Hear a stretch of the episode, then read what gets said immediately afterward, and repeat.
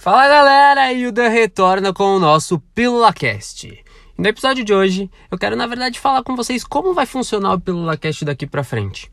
Porque eu mudei um pouquinho a estrutura dele, eu tava com saudade de fazer isso aqui, mas eu vou fazer de um jeito mais leve, de um jeito que não fique tão pesado para mim produzir conteúdo. Porque a minha vida é assim, e eu sou individual, eu sou diferente dos outros, eu não sou igual a todo mundo. Ah, Dan, produzir conteúdo tem um jeito específico. Tá, pros outros, para mim não. Então isso aqui vai funcionar como uma espécie de um diário. É isso aí. Homem também usa a palavra diário, tá? Se vocês querem saber. Mas como eu vou usar isso como uma espécie de diário? Eu vou compartilhar aqui, diariamente, algum insight, alguma coisa que aconteceu na minha vida, alguma coisa que eu aprendi, algo que eu me interessei, algo que eu ache interessante compartilhar com vocês. E daqui para frente será assim, episódios sempre curtos, de alguns minutos, de algo que aconteceu ou vai acontecer, ou que eu possa achar interessante compartilhar com vocês. E quem quiser escuta, quem não quiser não escuta e tá tudo certo. Porque isso aqui mais uma vez é mais para mim do que para vocês. Mas para quem escutar, meu agradecimento, para quem curtir, meu muito obrigado. Hoje eu vou falar sobre esporte. É algo que eu gosto muito, é extremamente importante na minha vida, é algo que eu vou levar para sempre. Eu vou fazer o possível para que meus filhos façam, eu vou fazer o possível para que quem esteja ao meu redor pratique também. Porque isso é muito importante em nossas vidas. Por que você está falando isso?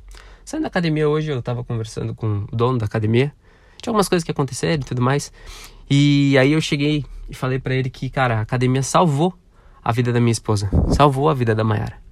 E quem conhece a gente de perto sabe que isso é verdade, que um tempo atrás ela não praticava atividade física, ela estava um pouco acima do peso, ela não estava muito bem mentalmente. E a atividade física salvou a vida dela.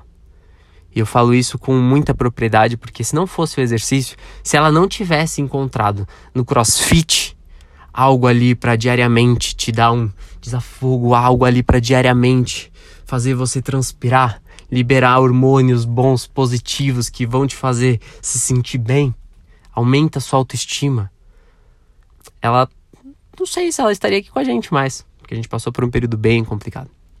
Não vou entrar em detalhes, mas a importância da atividade física não só na minha vida como na de vocês deveria ser é, cara, a nível de importância tipo nível 1.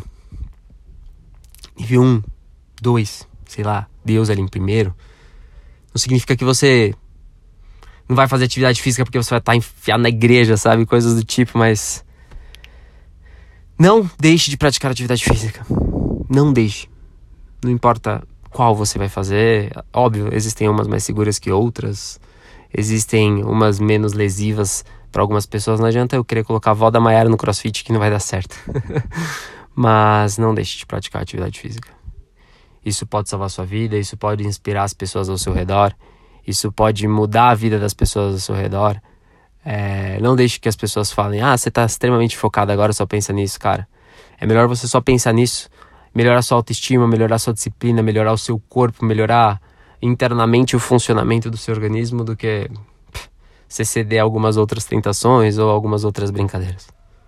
Deixe que os outros falem, mas não deixe de praticar atividade física. Até amanhã. É nóis, grande abraço. Um beijo no coração.